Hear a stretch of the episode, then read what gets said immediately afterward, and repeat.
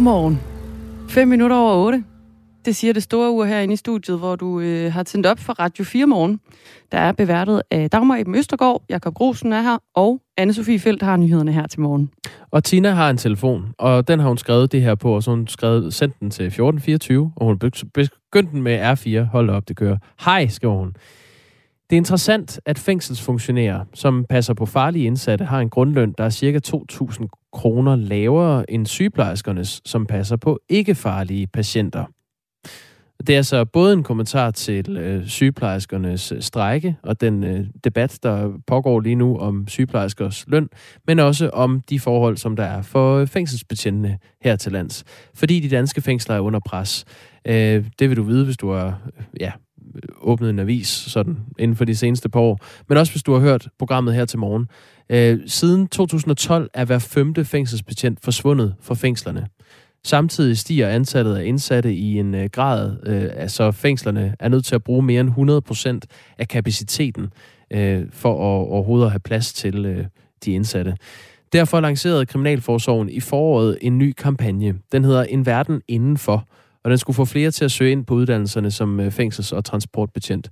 Kampagnen har kostet 6 millioner kroner. Den indeholder blandt andet en webserie, hvor man kan følge 4 kendte danske influencere, som skal prøve at være fængselsbetjente for en dag. Og så kan man også spille et interaktivt spil, hvor man selv står over for en række dilemmaer fra en af landets farligste brancher.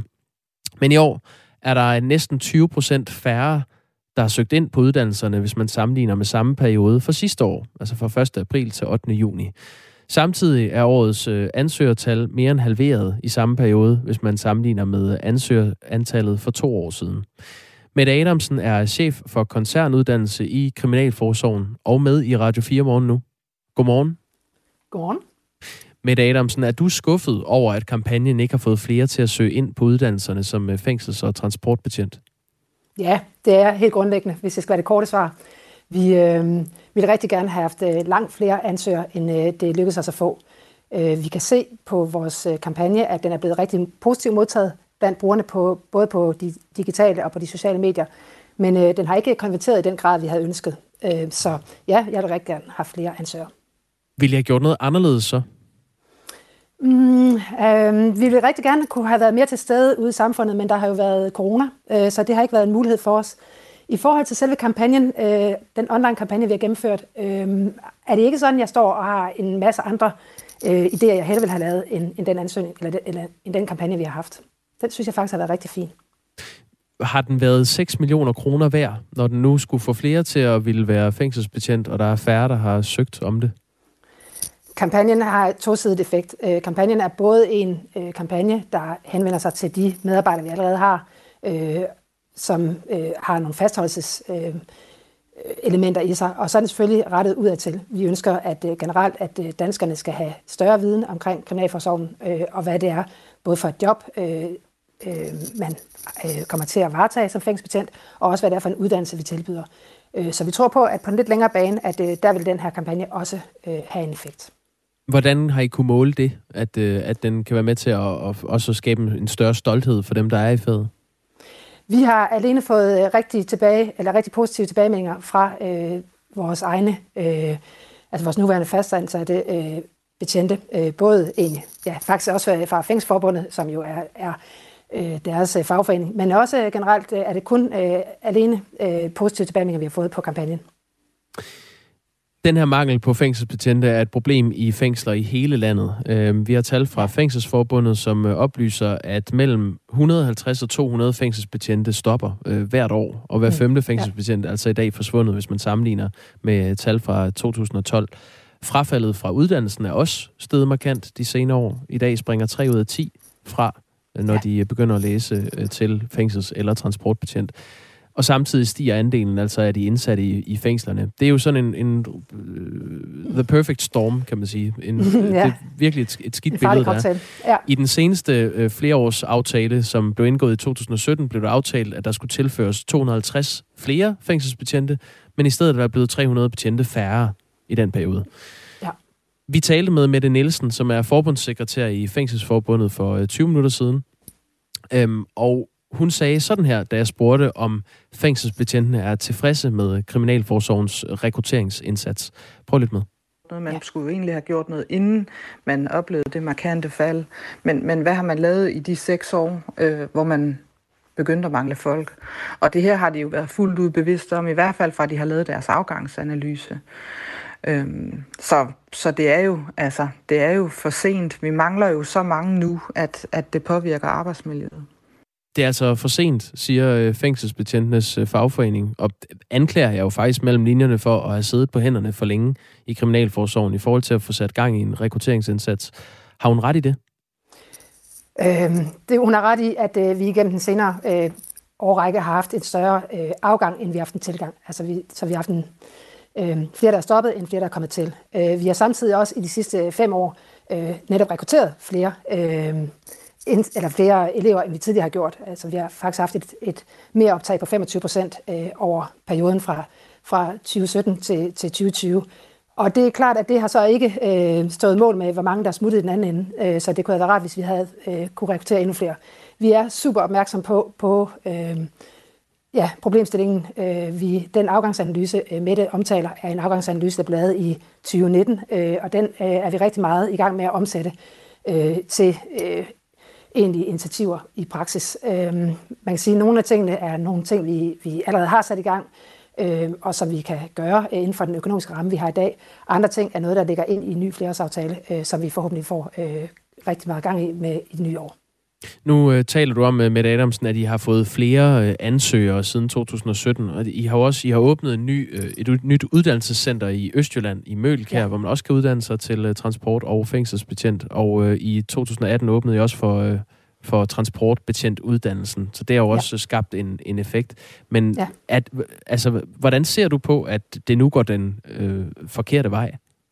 Jamen, det er da rigtig ærgerligt over. Altså, og vi kommer til at have en masse forskellige initiativer i søen, også i efteråret og frem. Vi vil rigtig, rigtig gerne kunne rekruttere flere, end det lykkes at gøre i det her forår. Hvordan gør man det så?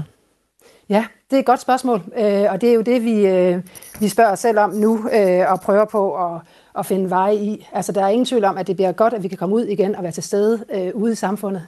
Kriminalforsorgen er jo generelt bag murene. Man ser os ikke i dagligdagen, så ganske mange danskere ved faktisk ikke, hvad Kriminalforsorgen er, eller hvad jobbet som fængselsbetjent indebærer.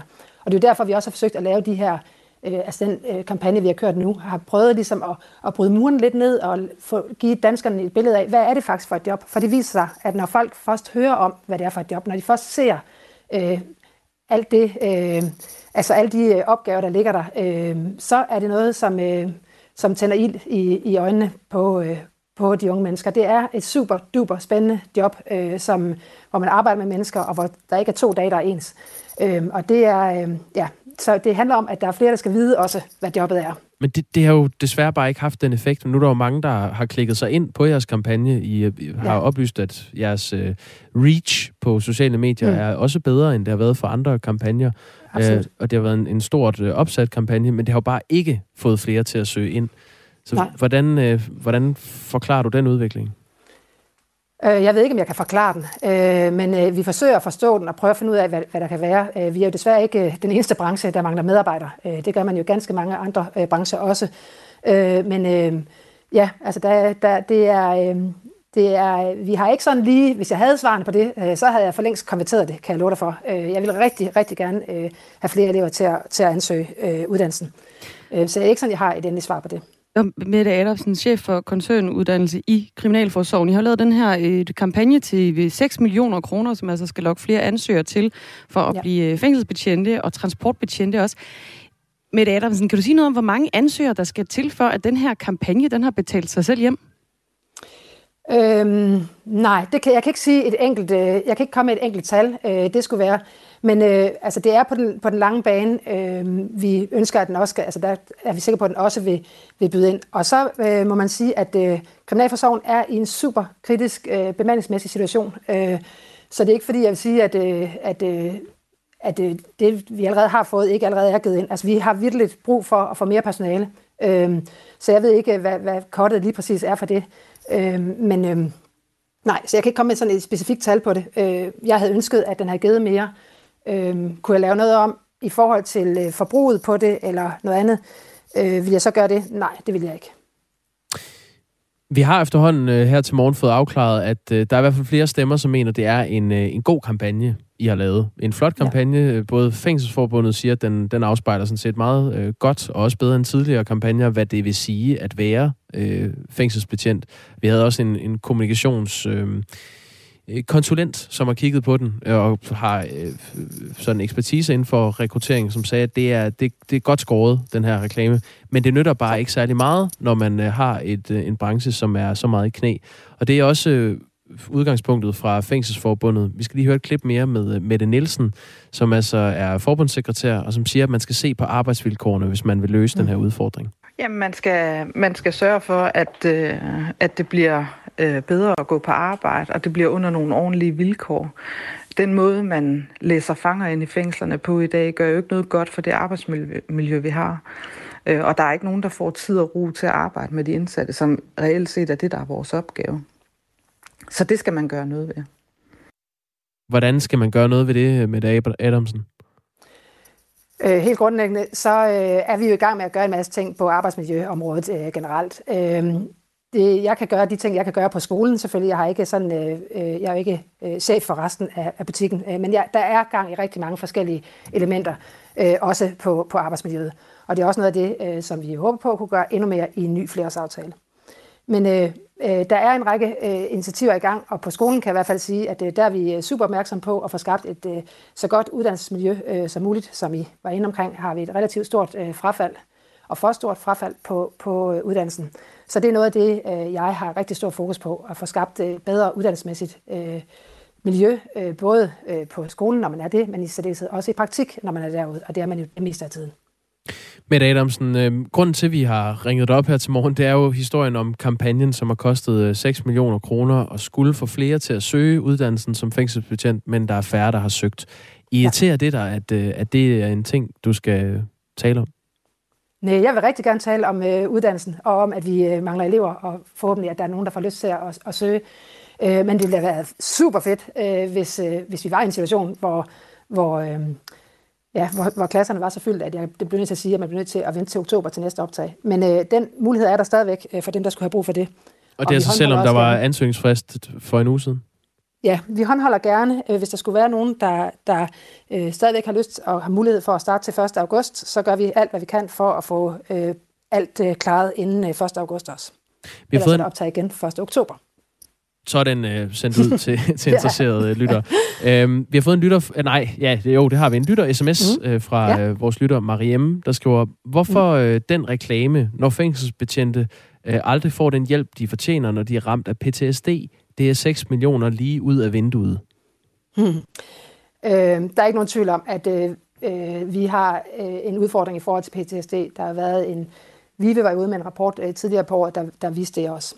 Det er en indsats, der bliver gjort noget ved. Eller der er forskellige elementer hen i selvfølgelig at nedbringe PTSD-problematikken i Kriminalforsorgen. På skolen kan jeg sige, at vi også er opmærksom på det hen i selve uddannelsen, at man bliver klædt endnu bedre på fra skolen, inden man kommer ud i praktik. Når det er sagt, så synes jeg ikke, at det regnestykke kan sætte sådan op. 6 millioner kroner er jo selvfølgelig mange penge, hvis det er en husholdningsøkonomi generelt, og også når det er skattekroner som her.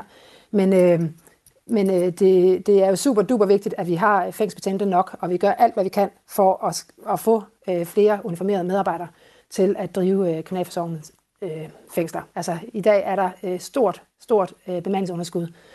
Vi skal simpelthen gøre alt, hvad vi kan for at komme det til livs. Mette Adamsen er altså chef for koncernuddannelse i Kriminalforsorgen. Tak fordi du var med her. Tak fordi jeg måtte. 20 minutter over 8 er klokken blevet. Og vi kan lige hurtigt nævne til Mikkel, at han tror, at vi skriver med spiritus under interviewet her. Vil I ikke godt være venlige med at stoppe med at skrive med spiritus, når I har mikrofonen tændt? Under jeres nuværende interview skrev I meget, imens I interviewede hende, I snakkede med. Der er altså ikke nogen spiritus i det her studie, Mikkel, det er jeg ked af. Nej, dine ører bedrager dig, men ja. Mikkel, jeg forstår godt, hvad du skriver. Det er simpelthen, det er, fordi der er noget knitren på forbindelsen, og det lyder nogle gange som en spiritus. Så hvis du hører en spiritus, så vær bevidst om, det er det ikke. Ja. Vi arbejder på sagen. I mellemtiden så arbejder vi også på at komme igennem til næste kilde, og mens Anne Philipsen, hun gør det ude i regien, så tager vi lige en fødselsdagsquiz. Det var jo noget, Kasper Harbohan, han introducerede sidste uge. Ja. Grusen. Det er meget simpelt jo. Man går ind på dags dato, så finder man nogle fødselarer. Det kan både være personer, det kan være sådan årsdage, det kan være sådan lidt alt derimellem. Så en form for jubilæumsquiz. Så har du, måske også lidt en form for jubilæumsquiz. Jeg har fundet 4 til dig i dag, som du skal rangere. Jo ældste først, og så derned fra efter alder. Ikke? Ja, frisk. Den første, du får, det er polio. Erklæret udryddet i Europa. Det kan vi kalde Norges dag, mm. Så tager vi Grønland for hjemmestyre. Ej, okay. den er lidt svær, den her. Også fordi der er nogle af tingene, som, altså, der ligger lidt tæt på hinanden. Derudover så har vi også LP-pladen. Altså long play-pladen. Ja. Som lakplade? Ja. Ja, det er noget, som Columbia Records de præsenterer. Og så har vi prins William. Ham jo i England, ikke? Der er Future King. Blev født. Da han blev født. Okay. Han har fødselsdag i dag. Så shout-out der. Jeg siger, at LP'en blev opfundet ældst. Det er rigtigt. Yes, ja. Og så har du Grønlands... Nej, vent. Polio er udryddet i Europa. Ja, det er ikke rigtigt. Nej. Kan vi få et årstal på det med pladen? Det med pladen, det er 1948. Den fylder 73 år. Ja. Og det er jo den der long-playing-pladen. Det er den plade, som så helt revolutionerende kunne indeholde 23 minutters lyd mod kun 4 minutter på den plade, der kom før det. Lige præcis. Mm-hmm. Og nu kan du få 1000 til evig tid, kan du sidde og lytte på noget på en harddisk, men nu vil folk gerne have plader igen. Præcis. Jeg er selv undertegnet. Okay, så tager jeg Grønlands selvstyre. Ding, ding, ding. Korrekt. Hvornår skete det? Det er 42 år siden. 1979. Ja, tak. Boom. Så rammer jeg dig med prins William. Ja. Hvornår er han fra? Han bliver 39 år. Jeg har ikke fået noteret årstallet, så jeg er ikke lige min hovedregning, den er ikke helt knivskarp, men han bliver 39 år i dag. Tillykke til den blivende søn. Altså søn af Diana og kommende kong Charles. Yes, og så har vi så polio blev udryddet i Europa i år 2002. Den kan noget, den her quiz, fordi den giver en noget viden, man ikke vidste, man havde brug for, men man lige kan slynge ud, når man står ved... er der nogen, der har en watercooler i dag? Eller sådan en kaffemaskine rundt om? Ja, der er lige sådan et par fun facts, man måske ikke havde set komme. Og du kan lige få en ekstra fun fact med på vejen. Den dag, Grønland får hjemmestyre, som er jo dags dato for 42 år siden, det er samme dag, som gruppen Linje 3 optræder for første gang offentligt på Jacob's Barbecue i Aarhus. Coincidence? I think not. Na lakker swissut. Præcis. Linje 3. Vi prøver igen i morgen med en ny fødselsdagsquiz. Den var lidt svær i dag. Der var nogle ting, som lå meget tæt på hinanden. Jeg overvejede også, om du skulle gætte på, hvad for nogle af de her forskellige ting, der var lige gamle. Men jeg vurderede, at det var lidt svært at finde ud af, at gruppen Linje 3 havde første optræden og Grønlands hjemmestyre, at de fylder det samme antal år i dag. Det havde jeg aldrig kommet frem til. Så den kom på som en fun fact. Tak for hjælpen.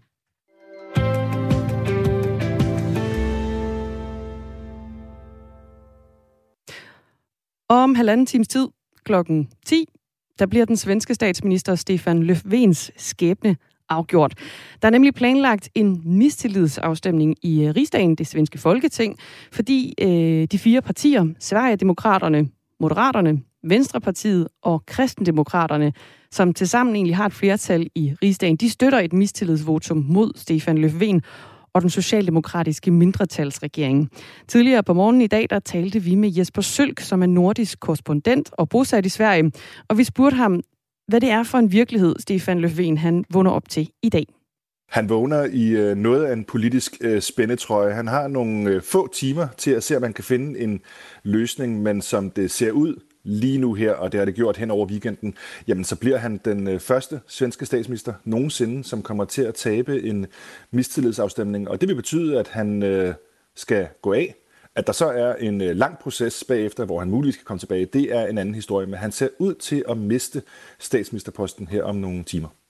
Og mistillidsvotummet, det er altså kommet på baggrund af, at der de seneste dage har været udtalt kritik af regeringens planer om at slække på de regler, som regulerer huslejen i nyopførte lejeboliger. Og det er det svenske Vänsterparti, der i første omgang udtrykte mistillid til Löfven, selvom de er hans parlamentariske grundlag for den socialdemokratiske mindretalsregering. Og i går der præsenterede Löfven så et kompromisforslag for at finde en model for en fastsættelse af husleje. Og vi spurgte Jesper Sølk, hvad mulighederne er for Löfven oven på det her. Og som det står nu her, så har han kun tilbage fuldstændig at trække det forslag tilbage omkring reguleringen af husleje i de her nyopførte bygninger. Det er sådan, at Löfven han indgik i det, der hedder en januar-aftale. Det var sammen med Socialdemokraterne og Miljøpartiet, som er i selve regeringen, og så Liberalerne og Centerpartiet, som er inde på midten af svensk politik. De indgik en januar-aftale. I den indgår punkt 44, som er det her spørgsmål om regulering af lejepriser i nyopførte boliger. Det vil de gerne gennemføre. Men den sidste del af det parlamentariske grundlag for Löfven, det er så Vänsterpartiet, som svarer lidt til Enhedslisten i Danmark. Og de har hele vejen igennem sagt, at de er et no-go. De kan slet ikke acceptere, at det forslag, så meget som bliver nærmest diskuteret i svensk politik, de mener, det er et brud med den svenske model på lejeområdet. Og det har de sådan set været ret klare omkring i 2,5 år. Så gav de en deadline, 48 timer til Löfven, der skete ikke noget, og nu står han tilbage med, jamen, altså nærmest kun muligheden at fuldstændig droppe det, fordi det kompromisforslag, han lagde på bordet i går formiddags, jamen, det blev hældt ned af brættet af Nooshi Dadgostar, Venstrepartiets leder, med det samme kaldt politisk teater, useriøst og alt for sent.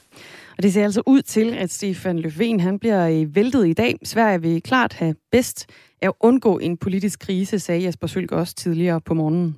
Det er klart, at Sverige har en række udfordringer i øjeblikket, som måske har bedst af ikke at ende i en politisk krise.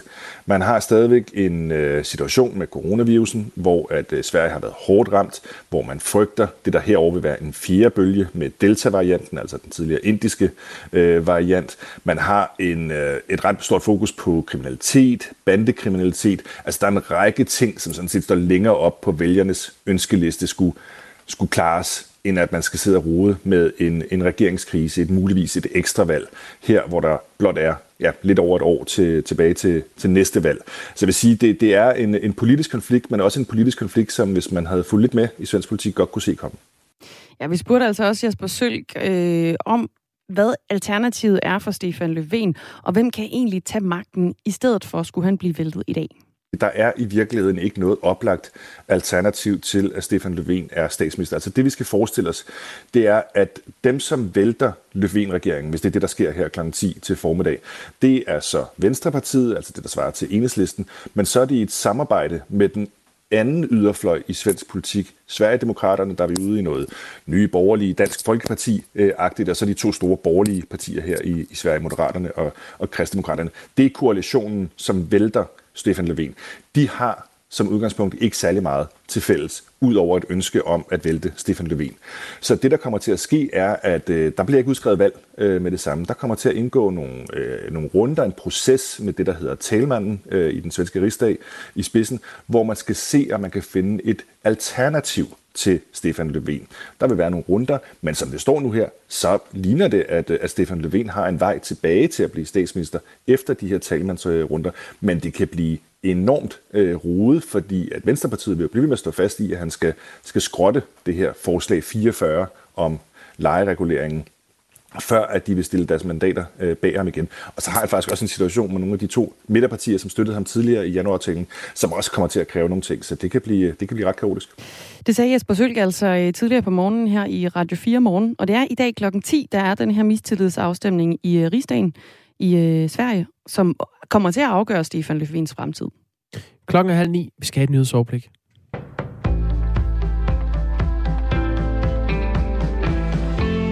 Det er særligt mænd under 40 år, der blev vaccineret med de skrottede vacciner. Det er ikke mere end en måned siden, at selskabet Praktio, som den eneste i landet, begyndte at tilbyde de skrottede vacciner, Johnson & Johnson og AstraZeneca, til borgere i Danmark. Nu er 40.829 blevet vaccineret igennem tilvalgsordningen, mens knapt 48.000 borgere har fået en af vaccinerne ordineret af en læge. Det oplyser Praktio i en pressemeddelelse. Gennemsnitsalderen hos borgere, der har fået en ordination, er 32 år, og mændene står for 78% af ordinationerne. Og det overrasker ikke læge Jonas Nielsen, der er medstifter af Praktio. Der er en stor overvægt af mænd blandt dem, der både søger tilvalgsordningen, men også ender med at få en vaccine. Og det skyldes nok, at risikoen for bivirkninger hos mænd ser ud til at være noget mindre, end den er hos kvinder ved Johnson & Johnson-vaccinen. Johnson & Johnson-vaccinen er den klart mest brugte hos Praktio. En sag om huslejepriser har kastet Sverige ud i en regeringskrise, hvor statsminister Stefan Löfven kæmper for sin regerings overlevelse. Klokken 10 der kan det hele være forbi for den rødgrønne regering, der består af Socialdemokraterne og Miljøpartiet. Her har Sverigedemokraterna bebudet en mistillidsafstemning mod regeringen i Riksdagen. Regeringens støtteparti, Vänsterpartiet, har højst usædvanligt meddelt, at man er parat til at stemme imod Löfven. Og det ser altså svært ud for Löfven at blive siddende, siger Jesper Sølk, der er nordisk korrespondent og bosat i Sverige. Han vågner i noget af en politisk spændetrøje. Han har nogle få timer til at se, om man kan finde en løsning, men som det ser ud lige nu her, og det har det gjort hen over weekenden, jamen så bliver han den første svenske statsminister nogensinde, som kommer til at tabe en mistillidsafstemning. Og det vil betyde, at han skal gå af. At der så er en lang proces bagefter, hvor han muligvis kan komme tilbage, det er en anden historie. Men han ser ud til at miste statsministerposten her om nogle timer. Det er et forslag om prisfastsættelse af huslejer, der har udløst krisen. Regeringen er en mindretalsregering, og Löfven har lovet sine andre støttepartier, Centerpartiet og Liberalerne, at sætte huslejen fri. Højrefløjspartiet National Samling, der ledes af Marine Le Pen, står til et skuffende resultat i første runde af Frankrigs regionalvalg, som blev afholdt i går. På landsplan viser prognoser sent i går, at National Samling står til omkring 19% af stemmerne. Det skriver nyhedsbyrået AFP. Ifølge målinger er der tæt kapløb mellem Marine Le Pen og nuværende præsident Emmanuel Macron til præsidentvalget næste år. Macrons parti, La République en Marche, skuffer dog også stort i regionalvalget. Ifølge målinger så ligger det til 10-11% af stemmerne på landsplan. Den newzealandske vægtløfter Laurel Hubbard bliver den første transkønnede atlet, der skal deltage ved OL. Det står klart efter, at myndighederne i New Zealand har taget en beslutning i det, der beskrives som en meget følsom og kompleks sag. Laurel Hubbard blev født som mand, men skiftede køn efter hun havde passeret de 30 år. Det bliver skyet, og i de sydlige og østlige dele af landet, der kommer der regn og tordenbyger, der lokalt kan være kraftige. I resten af landet kommer der enkelte byer. Temperatur op mellem 15 og 23 grader, varmest mod øst, og en let til frisk vind omkring nord. Det var nyhederne på Radio 4.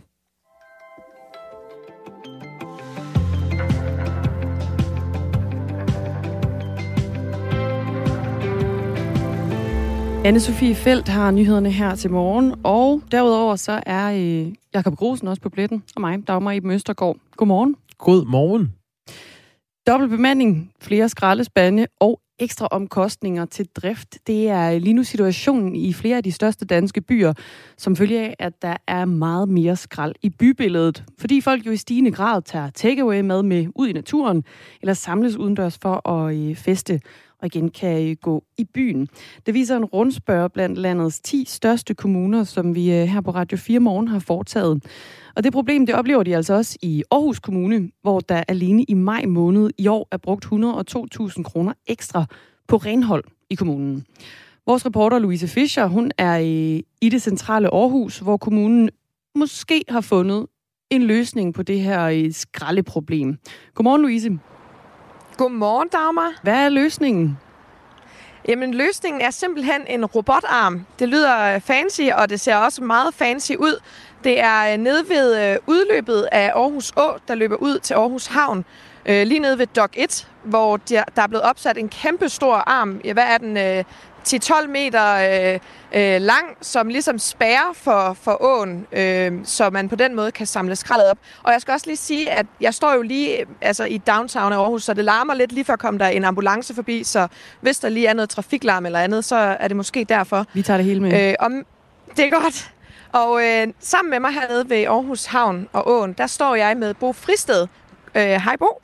Godmorgen. Du er chef for kommunens ITK-afdeling, som står for innovation, teknologi og kreativitet, og det er jer, der ligesom har fået sat den her robotarm op ved åen. Kan du ikke lige prøve at forklare, hvordan fungerer den? Det vil jeg gerne. Det er, som du sagde, en meget stor robotarm, som har ret meget avanceret teknologi på sig, men i princippet er det bare en stor si, som bliver sænket ned i åen, og så står den og samler alt det affald op, der kommer ind fra søerne af, og også fra åudløbet. Ja, og nu den kører cirka hver anden time, medmindre der er så meget skrald ned i den, så den sensor ligesom mærker, at nu skal den tømmes, og så kører den op. Og jeg tænker, mens vi lige snakker videre på, kan vi så ikke prøve at sætte den i gang, fordi man kan jo også starte den manuelt. Og så går du lige hen, der er et meget stort elskab i nærheden, hvor du lige trykker på en knap. Og så løfter robotarmen så ligesom fra åen, og der er, så kan man se, hvad der er. Der er en masse skrald, der er lidt blade. Bo, kan du ikke lige prøve, mens vi lige kigger på det skrald, der kommer op fra robotarmen her, og forklare, hvad er det egentlig, I finder for noget skrald? Vi finder rigtig meget festskrald. Vi finder mange flasker. Den samler rigtig mange ølkrus op, mange mundbind. Altså i det hele taget, det som kommer fra en by, som enten bliver smidt i åen, eller som blæser ned i åen, når der har været mange mennesker. Ja, fordi åen i Aarhus er jo særlig kendetegnet ved, det er der mange af barerne og restauranterne og sådan noget ligger. Og man kan jo også se forskel, kan jeg så forstå på dig på, hvordan det skrald, der har været i løbet af de første 2 måneder, hvor den her robotarm har været op, og så i løbet af de sidste 2 uger, hvor byen for alvor er blevet genåbnet, og folk har kunne gå ud og få sig en øl. Ja, nu kan vi se, nu tømmer den lige og larmer måske lidt, men der ryger flasker og øldåser og ispapir og sugerør ned i affaldsspanden. Men det er rigtigt, under corona, hvor den også var stillet op, hvor byen var lukket ned, der kom der ikke så frygtelig meget affald. Altså der var det til at overse, og det var også en anden type affald. Men efter at der er blevet åbnet op, så man kan være nede i byen, så man kan være ved åen, så er det altså helt vildt, hvordan det eksploderer. Altså 250% af det sted, især det, som vi kan kalde for festaffald. Ja, og så kan man jo også se lige nede i den kasse, der er, hvor robotarmen ligesom tømmer skraldet ud. Der ligger blandt andet en parkeringsbøde. Det var der en, man godt kunne have lyst til at kaste væk, selvom det selvfølgelig også sviner i naturen, når man ikke skal smide det væk. Men Bo, jeg ved jo også, at den her robotarm er bare en af mange initiativer, I laver her i Aarhus Kommune for at få bugt med skraldeudfordringerne. I har blandt andet også gang i et nyt projekt med en skodrobot. Og navnet i sig selv, synes jeg, lyder helt fantastisk. Prøv lige at forklare lidt om, hvad går den skodrobot ud på? Skodrobotten er en robot. Det er sådan en selvkørende maskine, som kommer til at skulle køre rundt i byen og samle cigaretskod op.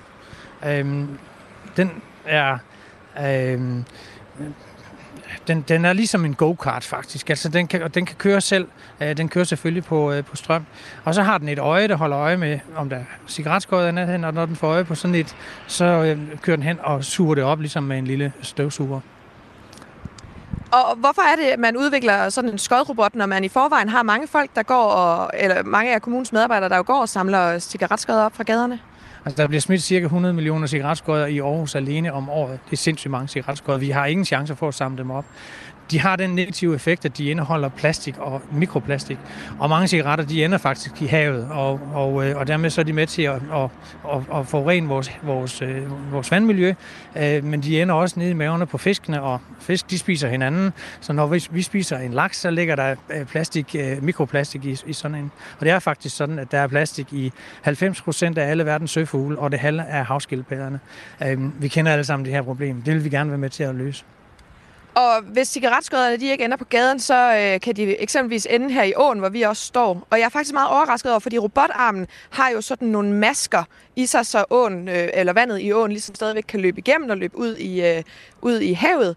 Og de her masker, de er 42 mm, det vil sige, de er jo forholdsvis store, og det er også for, at fisk blandt andet kan svømme igennem. Men stadigvæk kan den jo godt fange de her cigaretskodder, og den har også, fortalt du lige før, at den har fanget alle mulige bolde og flasker og hvad vi nu kunne se her.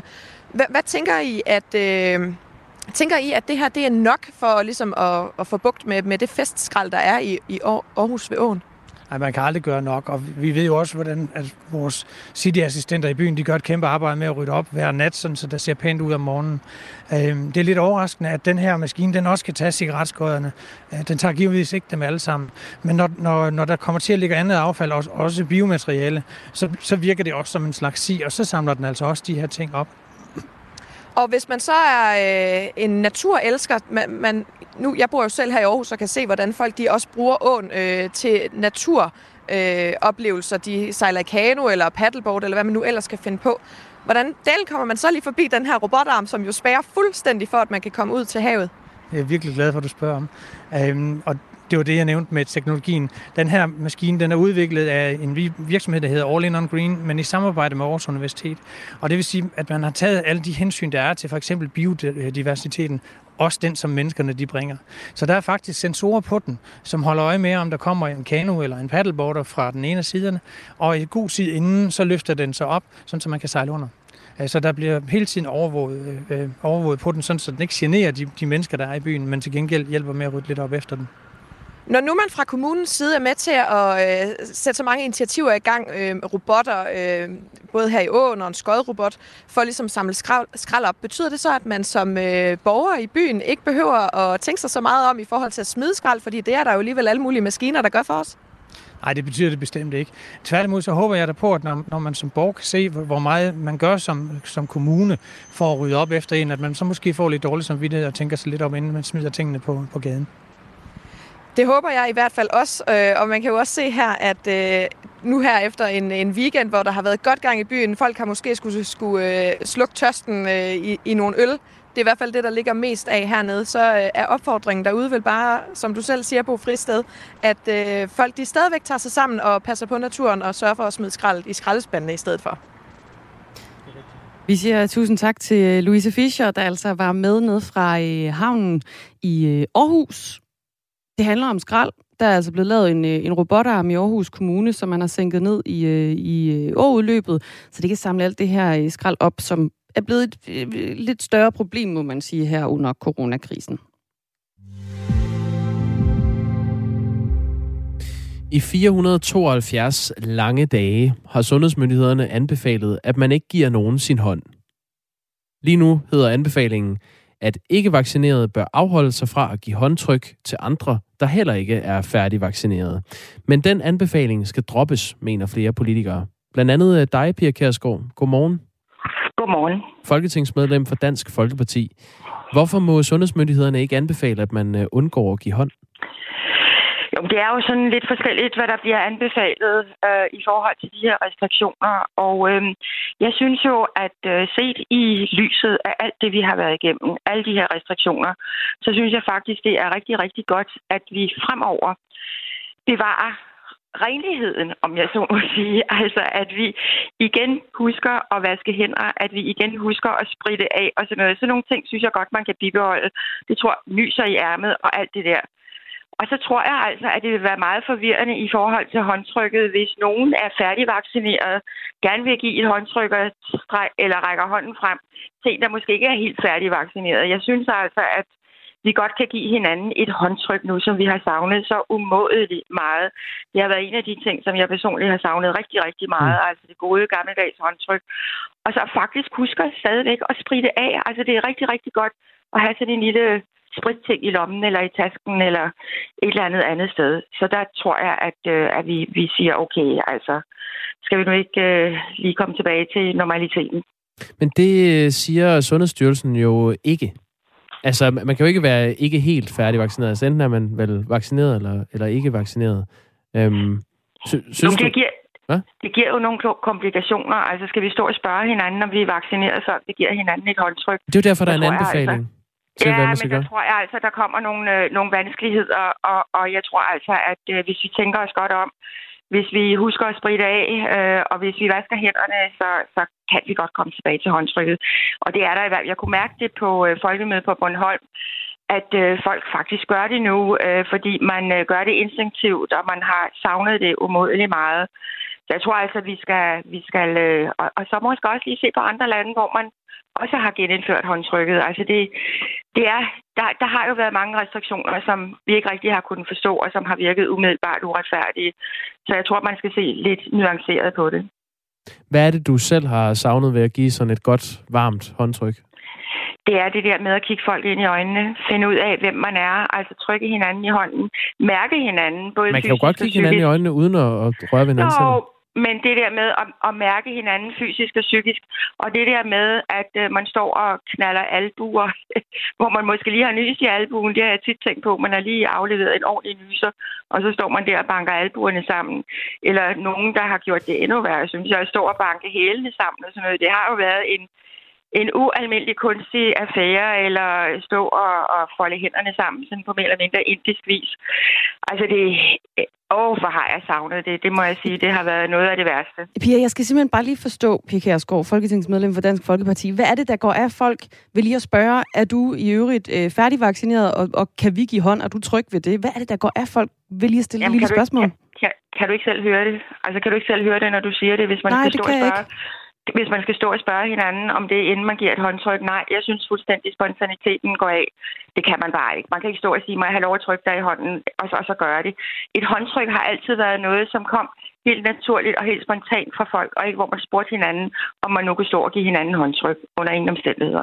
Ifølge anbefalingerne fra Sundhedsstyrelsen kan færdigvaccinerede personer godt have fysisk kontakt i form af kys og kram og håndtryk med ikke-vaccinerede familier og venner, hvis altså familier og venner ikke er i øget risiko for et alvorligt forløb, hvis de bliver smittet. Det er det jo kun en anbefaling, Pia Kærsgaard. Man bestemmer jo selv, om man vil give hånd. Hvorfor er det, at sådan en anbefaling skal ændres i din optik? Jamen, der er det jo netop kun en anbefaling, og der må være især tage stilling til, om man vil gøre det eller ikke gøre det. Altså Heldigvis, så er vi jo ikke kommet, at det er påbud, at der kommer nogen og prikker os på skulderen og siger, nu får du en bøde eller noget i den stil, fordi vi har set, du giver håndtryk. Så det er en anbefaling, så derfor synes jeg meget, det er folks eget ansvar. Også at man kan jo være i en kreds, hvor man udmærket godt ved, at der er folk færdigvaccineret, og det tror jeg egentlig også, folk tænker, at hvis de er sammen med sin familie eksempelvis, hvor man ved udmærket godt, at der er folk færdigvaccineret, jamen så gør man det. At man så kommer til det på andre tidspunkter, det kan også ske, og jeg tror, vi skal passe på, at vi ikke ser det her som det helt store faresignal, for det mener jeg faktisk ikke, det er. Giver du selv hånd til alle? Altså, jeg gør det til dem, jeg kan se, har lyst til at give hånd. Det må jeg sige, det gør jeg. Altså der, hvor spontaniteten er til stede. Og jeg gør det i hvert fald til min familie og mine venner efterhånden, når vi ses. Fordi jeg må sige, at også fordi jeg er lidt nervøs for, at også det håndtryk skal uddø. Og det er jo en god gammel tradition. Selvfølgelig kan man se hinanden i øjnene uden at give håndtryk. Men den der kombination, at man giver et håndtryk sammen, samtidig med, at man ser hinanden i øjnene og finder ud af, hvem vi er. Det er en tradition, som vi ikke må miste. Lektor i matematisk epidemiologi på Roskilde Universitet, Viggo Andreasen, og professor i klinisk mikrobiologi på Syddansk Universitet, Hans-Jørgen Kolmos, kalder håndtryk en dårlig idé. Ifølge Viggo Andreasen er det frygten, at den indiske variant kan vokse sig så stor, at den til efteråret kan starte en helt ny bølge blandt de ikke-vaccinerede. Hvis vi giver slip på den sidste fornuftige adfærd, kan vi i august lukke ned for samfundet, fordi Delta-varianten, som den hedder, er vokset så hurtigt, siger han til TV2. Hvis det nu øger smitterisikoen, er det så ikke meget fornuftigt, at man holder ved den her anbefaling lidt endnu? Jo, men jeg har så også læst, at eksperter siger, så slipper vi for influenza, og vi slipper for alle de her sygdomme, som vi kan få hen ad tiden. Og det er også derfor, at jeg er bange for, at det ikke alene er epidemien, vi taler om. Det er også influenza, forkølelser osv. Og derfor er jeg lidt bange for, at eksperterne også er ude i et ærne, hvor man siger, at vi skal slet ikke give håndtryk, fordi så kan vi måske slippe for nogle sygdomme. Altså der er jeg slet ikke, det må jeg sige. Selvfølgelig ønsker jeg eller ingen andre overhovedet en tredje smittebølge, det siger sig selv. Og derfor skal man også være omhyggelig og forsigtig, og det er også derfor, jeg siger, det der med at spritte hænder af, det synes jeg er en god idé. Jeg synes, det er utrolig god idé, hvis vi bliver mere og mere opmærksomme på, at vi skal vaske vores hænder langt mere, end vi måske gjorde før vi fik denne her covid-19. Så jeg tror, en kombination af, at vi er forsigtige, at vi spritter af, at vi er omhyggelige, og så stadigvæk giver håndtryk. Ikke vildt og bredt. Altså, jeg siger ikke, man skal gå ind i en forsamling og så sige hej, hej, og så give håndtryk.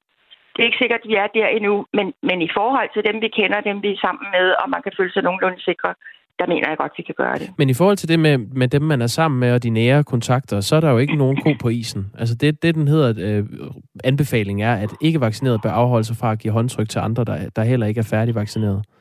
Jamen, der ved vi jo ikke rigtigt, hvem der er færdigvaccineret, og hvem der er færdigvaccineret.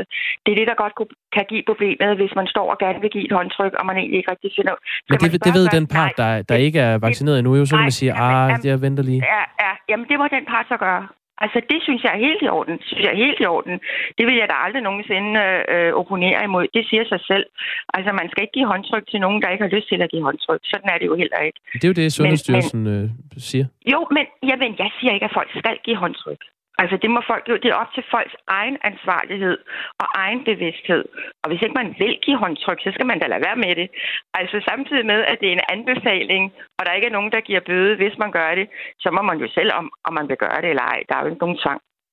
Vi har fået et par sms'er, Pia Kærsgaard. Der er flere lyttere, der spørger ind til det her. Det lyder cirka sådan her. Lurer mig, om ikke Pia har håndtryksloven i bagtankerne. Har du det? Nej, men det kan der måske være andre, der har. Altså, det skal jeg da ikke afvise, hvis du spørger mig. Så kan jeg jo lige så godt sige, det kan da godt være, at der er andre, der har det. Altså, nogen, der synes, at det ville være bekvemt, fordi så slap vi for alt det bøvl med håndtryksloven. Altså, nu når jeg bliver spurgt om det, og det tyder det jo på, når der netop er nogen, der spørger, så kan det jo være, at der er nogen, der er andre, der har det i tankerne. Jeg har ikke bragt det frem. Det gør du nu her via en sms. Tak, fordi du var med, Pia Kærsgaard. Selv tak. Du får et virtuelt håndtryk herfra. Folketingsmedlem. Eller en krammer. Ja, det er jo gratis at sige. Det kan du godt få. Okay, det er godt. Goddag. Hej. Tak fordi du var med. Hej. Hej lige med. Folketingsmedlem for Dansk Folkeparti.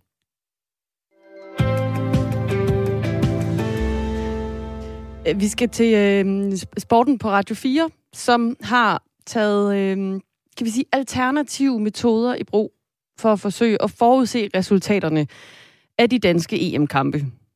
Det er reporter Gustav Pors, som har været et smut omkring Aqua Akvarium og Dyrepark i Silkeborg, og han har fået de sidste 2 danske mink i fangeskab til at forudse resultaterne. Inden kampen mod Finland i lørdags, der forudsag minkene en forvirrende finsk sejr, og der må man altså desværre sige, at de på alle mulige måder fik ret jo. Mod Belgien, der forudsagde minkene en dansk sejr, og her fik de så desværre ikke ret. Det står 1-1, kan vi sige, til minkenes næse for EM-resultater. Gustav, han fik også minkene til at forudse resultatet af aftenens kamp mod Rusland. Så hvis du nu ikke vil have ødelagt spænding, så skal du lige skrue en lille smule ned for din radio de næste 2 minutter, fordi der skal vi altså høre, hvad minkene de vurderer i forhold til aftenens EM-brag mod Rusland.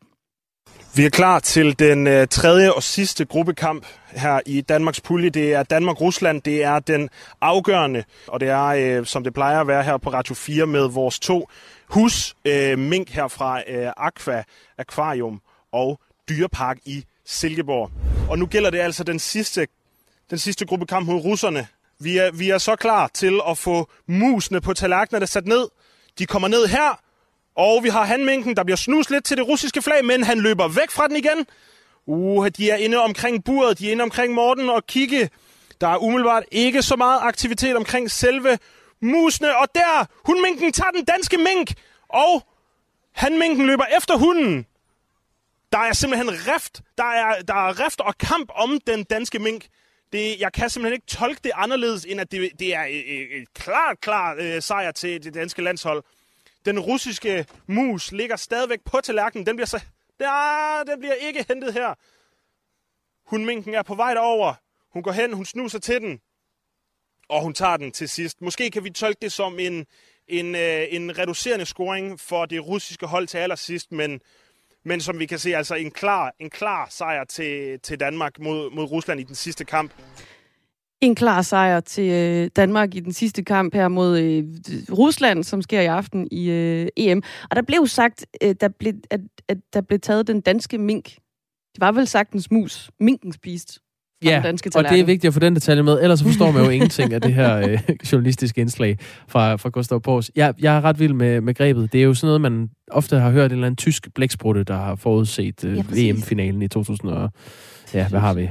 16 eller noget. 18. Nå, ligegyldigt. Det er jo altså minkene, som siger, at Danmark vinder en stor sejr mod Rusland i aften kl. 21. Det kan man jo så vælge, om man vil odds på eller ej. Jeg er i gang. Skidegodt. To ud af 3 forældre til børn i alderen 12-15 år er klar til at lade deres børn blive vaccineret mod coronavirus. Det viste en megafonmåling, der kom i går.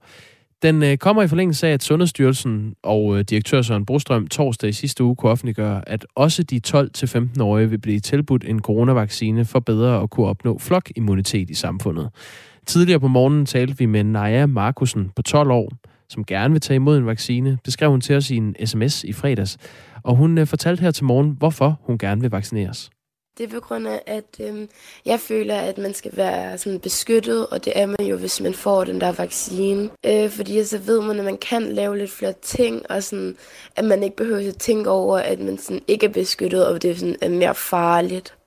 Hun har selv erfaring med vacciner, fordi hun har fået første stik med sin 12-års vaccine. Jeg var meget nervøs, men jeg synes, det gik fint. Jeg har kun fået min første, og jeg skal snart have min andet stik. Jeg kan ikke lide nåle, så det er lidt irriterende, men men jeg tænker bare på det positive i det. Og så fokuserer hun også på, at hun ikke har lyst til at få corona. Jeg er meget bange for at blive smittet, fordi at jeg ved ikke, hvad det er og sådan noget. Jeg er ikke sådan nye ting, det er ikke lige mig. På et pressemøde sidste uge, det var om torsdagen, der nævnte Sundhedsstyrelsens direktør Søren Brostrøm, at vaccination af de 12-15-årige kan øge flokimmuniteten i Danmark fra 65% til 69%, altså bliver den øget med 4 procentpoint. Vaccinen, han peger på den fra Pfizer, er meget sikker og tordnende effektiv til børn over 12 år, lød det blandt andet fra Søren Brostrøm i torsdags. Og ifølge den her seneste meningsmåling, der er lavet, så vil 16% altså formentlig ikke lade deres børn coronavaccineres. Najas mor talte vi også med tidligere på morgenen. Hun hedder Stine Pedersen, og hun er altså ikke nervøs ved at lade Naja vaccinere mod coronavirus. Hvis de går ud og anbefaler det, Søren Brostrøm, så tænker jeg, at de har en masse viden i hånden, og de har vel snakket med en læge eller to.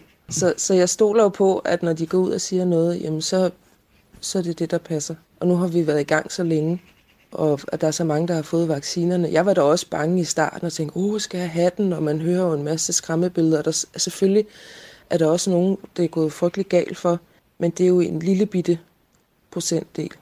Og bivirkningerne, dem er hun altså heller ikke bekymret for, siger hun. Jamen, det synes jeg, vi må tage med. Altså, at man bliver øm i armen, og man måske får sådan en form for mini-influenza eller mini-corona, jamen, det må vi jo tage med. Mm. Der er jo mange af dem, som har fået stik af vores venner og vores familie, der siger, at man bliver lidt øm i armen. Det er jo det. Det er jo ikke slemt. Det sagde Stine Pedersen, som er mor til Naja på 12 år, Naja Markusen, som vi talte med tidligere på morgenen. Der er kommet en sms, der er kommet flere, men Christian fra Aarhus spørger, kommer de foran i køen, eller kommer de først til de 12-15-årige, når gruppe 10D er tilbudt? Ifølge Sundhedsstyrelsen, så bliver den her gruppe på mellem 12 og 15 år, så bliver det deres tur til september. Og det er altså, når alle danskere over 16 år er færdigvaccineret. Så de kommer først til bagefter vi har været igennem den vaccinationskalender, vi har kendt hidtil. Og vi skal huske, når vi siger, at alle danskere er færdigvaccineret, så er det jo dem, der ønsker det, og dem, præcis, der kan. Der er jo også for eksempel gravide kvinder, kan ikke, som det er nu, få et vaccinestik, og sådan set heller ikke, hvis de skal amme. Så der er lidt lange udsigter der. Erik skriver, grotesk at vaccinere raske børn imod noget, de ikke bliver alvorligt syge af. Medicinalindustrien har virkelig fået greb i befolkningen. Det blev ordene fra Radio 4 Morgen i dag. Der er masser af mere Radio 4 til dig på den anden side af et omgang nyheder med Anne-Sofie Feldt, der kommer, når klokken den slår 9. Der er blandt andet Ring til Radio 4 på den anden side. I studiet i dag, der sad Dagmar Eben Østergaard og Jacob Grusen. Det var produceret af Anne Philipsen. Det er korrekt. Og vi to er tilbage i morgen, Dagmar. Der er vel bare tilbage at ønske god og stormfuld mandag morgen og resten af dagen herfra. Klokken 9.